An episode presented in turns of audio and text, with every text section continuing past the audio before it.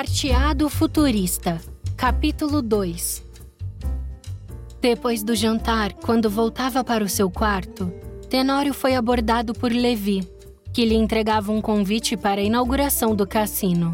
Poucas pessoas têm a habilidade de deixar meus pais em silêncio. Então, se você não tiver nada melhor para fazer, apareça lá essa noite. Eu gostei de você. Disse baixinho e saiu rapidamente sem ser notado pelos demais. Menos, é claro, por Quitéria, que já vinha em direção ao quarto de número 7. Que curioso! Tem um convite igual ao seu. Já estamos bem vestidos? Veja só. Parece até que estávamos prontos para isso. Disse Quitéria sorrindo. Ah, claro. Você viu tudo. É, eu não posso recusar um convite e você sabe disso. Ah, não fique assim.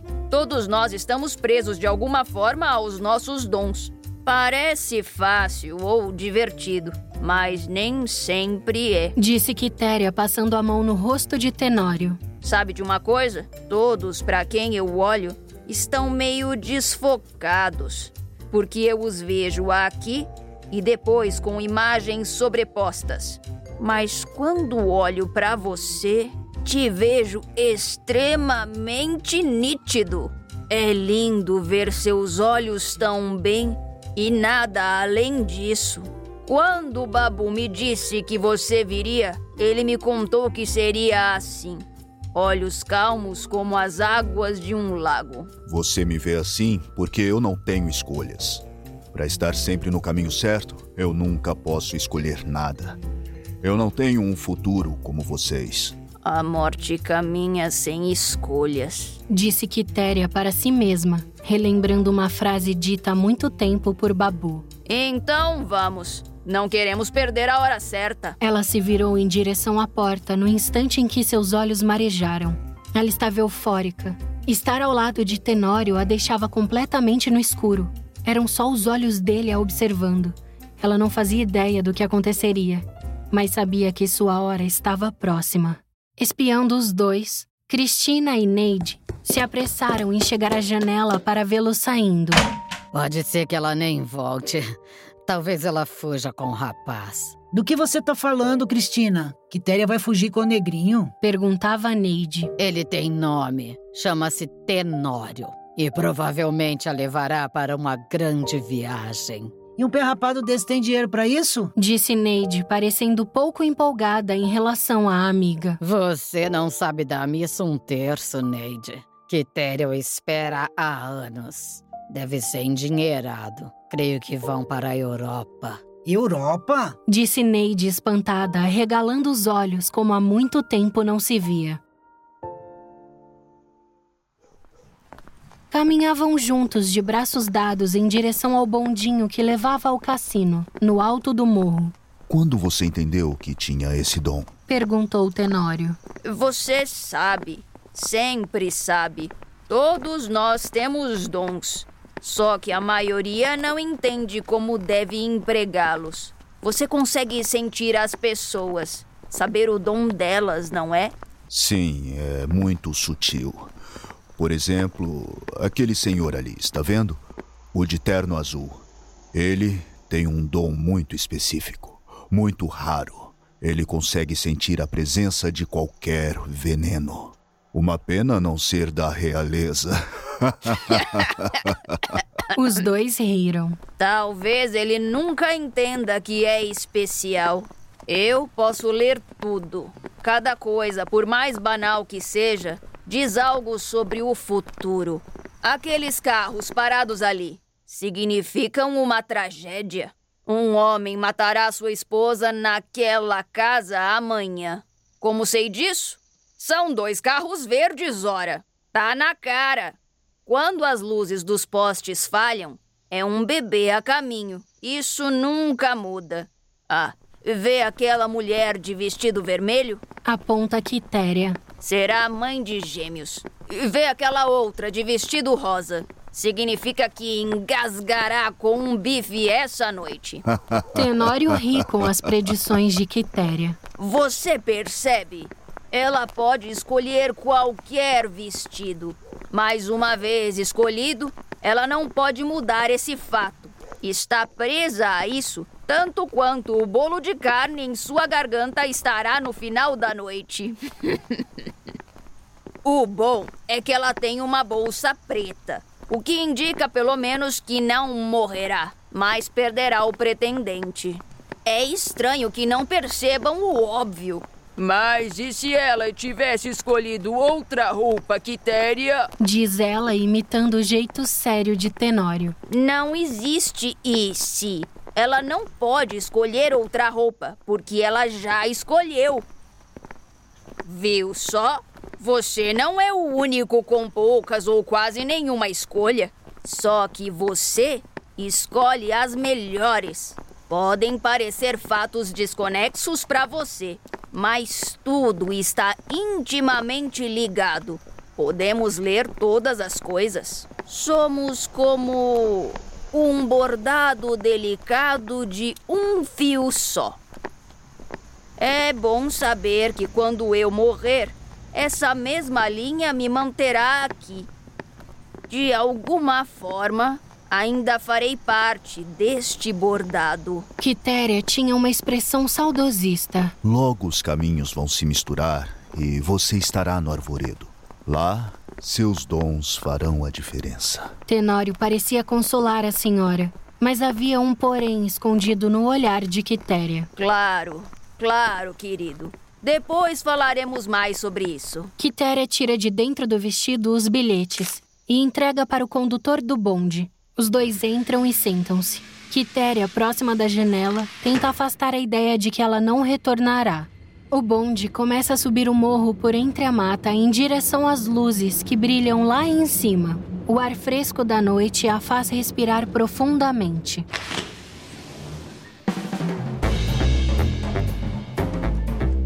Ao chegarem, Tenório se deslumbra. Nunca havia visto tantas luzes. Estava fascinado, olhando para tudo. Quitéria o puxava pela mão. Ah, as cartas! As possibilidades são tão grandes que eu posso ver muito além. Geralmente fico um pouco vulnerável durante um curto período de tempo. Não saia de perto de mim. Disse Quitéria, cruzando seu braço no de Tenório. Eles pararam de frente para uma mesa enorme, onde senhores jogavam cartas. Quitéria esbarra na cadeira de um deles. Ela estava novamente com aquele sorriso, vendo o futuro como uma piada que só fazia sentido para ela. Ah, um cassino é como um templo de orações. Seus olhos brilhavam diante das habilidades do dealer. Sinto o poder da fé que as pessoas depositam nesses baralhos e as combinações me fazem ver muito além. Por isso viemos até aqui essa noite. Será preciso muita energia para iluminar todo o seu caminho. Você é importante, Tenório. Muito importante. Por isso vale a pena o sacrifício. Hoje eu verei tudo. Daqui até o fim. Royal Flush, senhores. Oh, obrigado, obrigado. Imagina, obrigado. De repente, um sinal ecoou pelo enorme salão. As luzes se concentraram no centro.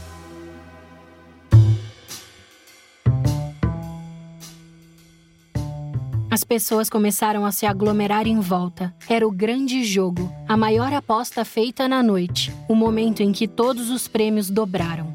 Havia chegado a hora certa Enquanto caminhavam em direção à mesa, Quitéria arrumou os peitos no vestido e notou seu anel que brilhava um intenso azul.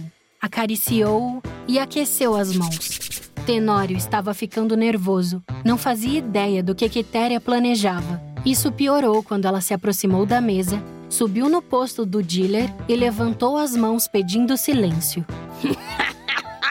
Vocês estão prontos para jogar? Pronto, Pronto, estamos. O grande jogo vai começar. A multidão aplaude. Façam suas apostas e peguem suas cartas. Disse Quitéria, pegando o baralho preto e dourado na mesa. Ela sente as cartas, toda aquela energia fluindo por suas mãos. começa a jogá-las no ar. Pareciam flutuar em suas mãos. Vai continuar. Caíam uma depois da outra, Próximo. deixando todos à sua volta extasiados. Full House faz a mão. Mais pessoas se aglomeravam, querendo ver do que se tratava. Não tinha nada. Ganhou com um par. Ao longe, Tenório sentia a movimentação tensa dos seguranças que se comunicavam. Vai pagar pra ver? Vira. Quitéria jogava as cartas com uma velocidade impressionante para cada pessoa na mesa. All win, senhores. Tenório notou como ela estava bonita. Parecia ter rejuvenescido. Havia uma força em seus movimentos. Ela parecia realmente estar em um transe, absorta em suas verdadeiras orações com as cartas. Próximo. Quando a última pessoa da mesa empunhou o leque de cartas, Quitéria sorriu. Seus olhos marejaram e se movimentavam vendo múltiplos momentos. Ela estava plena de si, plena de tudo.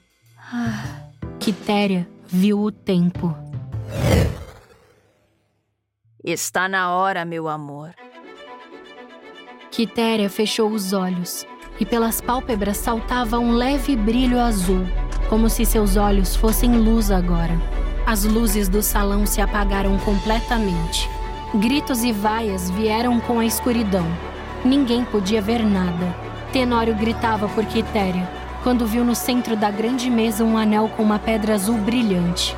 Tentava afastar as pessoas que se empurravam na confusão para chegar até o anel.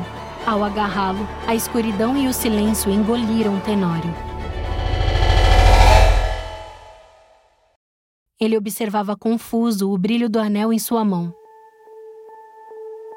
Eu não posso encontrar o meu caminho para o arvoredo agora. Disse a voz de Quitéria atrás dele. Ela flutuava com seu vestido pelo breu. Você será de grande importância. Uma profecia lhe trouxe até aqui. Pela primeira vez, o porteiro nascerá no continente. É verdade, eu posso vê-lo. Todos os sacrifícios devem ser feitos para que ele seja encontrado. E essa noite eu serei o sacrifício. Entregarei meus olhos em suas mãos, para que você também possa ver o que é necessário. O anel reluzia fortemente na mão de Tenório. Você saberá quem ele é no instante em que o ver. Outros ajudarão você a encontrar o caminho certo, e nesse dia nós todos chegaremos juntos ao arvoredo. A voz de Quitéria pairava tranquila diante da surpresa de Tenório. Eu me deitei com o tempo há muitos anos. Sinto ele em mim. Todas as noites ele vinha me visitar como um homem através das eras. Sempre um rosto diferente. Só ele poderia me entender. Me sinto parte dele agora e em breve me juntarei a ele. Babu, eu posso vê-lo. Eu vejo tudo, Tenório, daqui até o fim. Tenório vê o mesmo sorriso de sempre, o mesmo que o tempo grifou, pairando pelo breu até desaparecer por completo. As luzes se acendem. Todos comemoram e a confusão vai passando. Até se darem conta de que o dinheiro não está mais na mesa, nem nos caixas. Tudo foi roubado, de todos. Tenório deixa o salão antes que fechem e proíbam todos de saírem. Não é seguro voltar de bonde, podem suspeitar dele. Então se embrenha na mata íngreme em direção à pensão. Parecia não ser a melhor ideia. Mas se ele sempre estava no caminho certo, não havia motivos para temer. Tenório tenta, sem êxito, proteger o paletó da chuva e da lama, como Quitéria havia alertado no início da noite. Quando finalmente chega à pensão, está tudo apagado. Todos já deviam estar dormindo. Tenta não fazer barulho, nem molhar demais o piso de madeira que insiste em ranger. Ao entrar no quarto, vê sua mala aberta sobre a cama. Dentro dela, malotes de dinheiro se amontoam. Nada daquilo parece fazer sentido. Como e por que todo aquele dinheiro estava ali? Tenório não podia questionar. Estava ali por algum motivo. apenas pega a mala e deixa o quarto. Ao passar pela porta de Levi, Tenório sentiu um imenso pesar. Sentia-se preso à sua missão, ao fato de não poder fazer suas próprias escolhas. Aquela noite poderia ter sido apenas simples e divertida, como com qualquer outra pessoa, mas sentiu-se de uma forma estranha, confortado pela lembrança do que ouviu mais cedo de Quitéria. Ao menos você segue as melhores. Olhou para sua mão e percebeu o anel brilhando. Ele simplesmente sabia que era hora de partir. Mas antes de ir, Tenório deixa um gordo maço de notas e um bilhete bem em frente à porta de Levi. Obrigado pelo convite. Gostaria de tê-lo encontrado, Tenório. Cristina ouve o sino do portão, se levanta apressada da cama para a janela e vê que Tenório virou a esquina. Cristina vai até o quarto de Quitéria e o encontra vazio.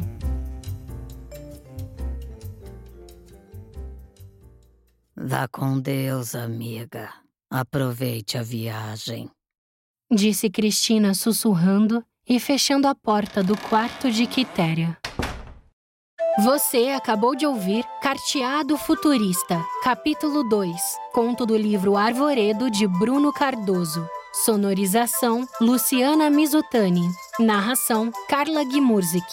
Tenório: Gustavo Martinez. Quitéria: Luciana Mizutani. Cristina: Rita Oliveira. Neide: Roseli Ribeiro. Levi: Rafa Marotti. Voseril: Beatriz Schwartz, Bruno Cardoso e Rafa Marotti. Uma produção O Bardo. Obrigada por ouvir até aqui. Se quiser e puder contribuir com o nosso trabalho, a nossa chave Pix é canalobardo@gmail.com. Para mais audiodramas, acesse nossas redes sociais, arroba Obardo Podcast.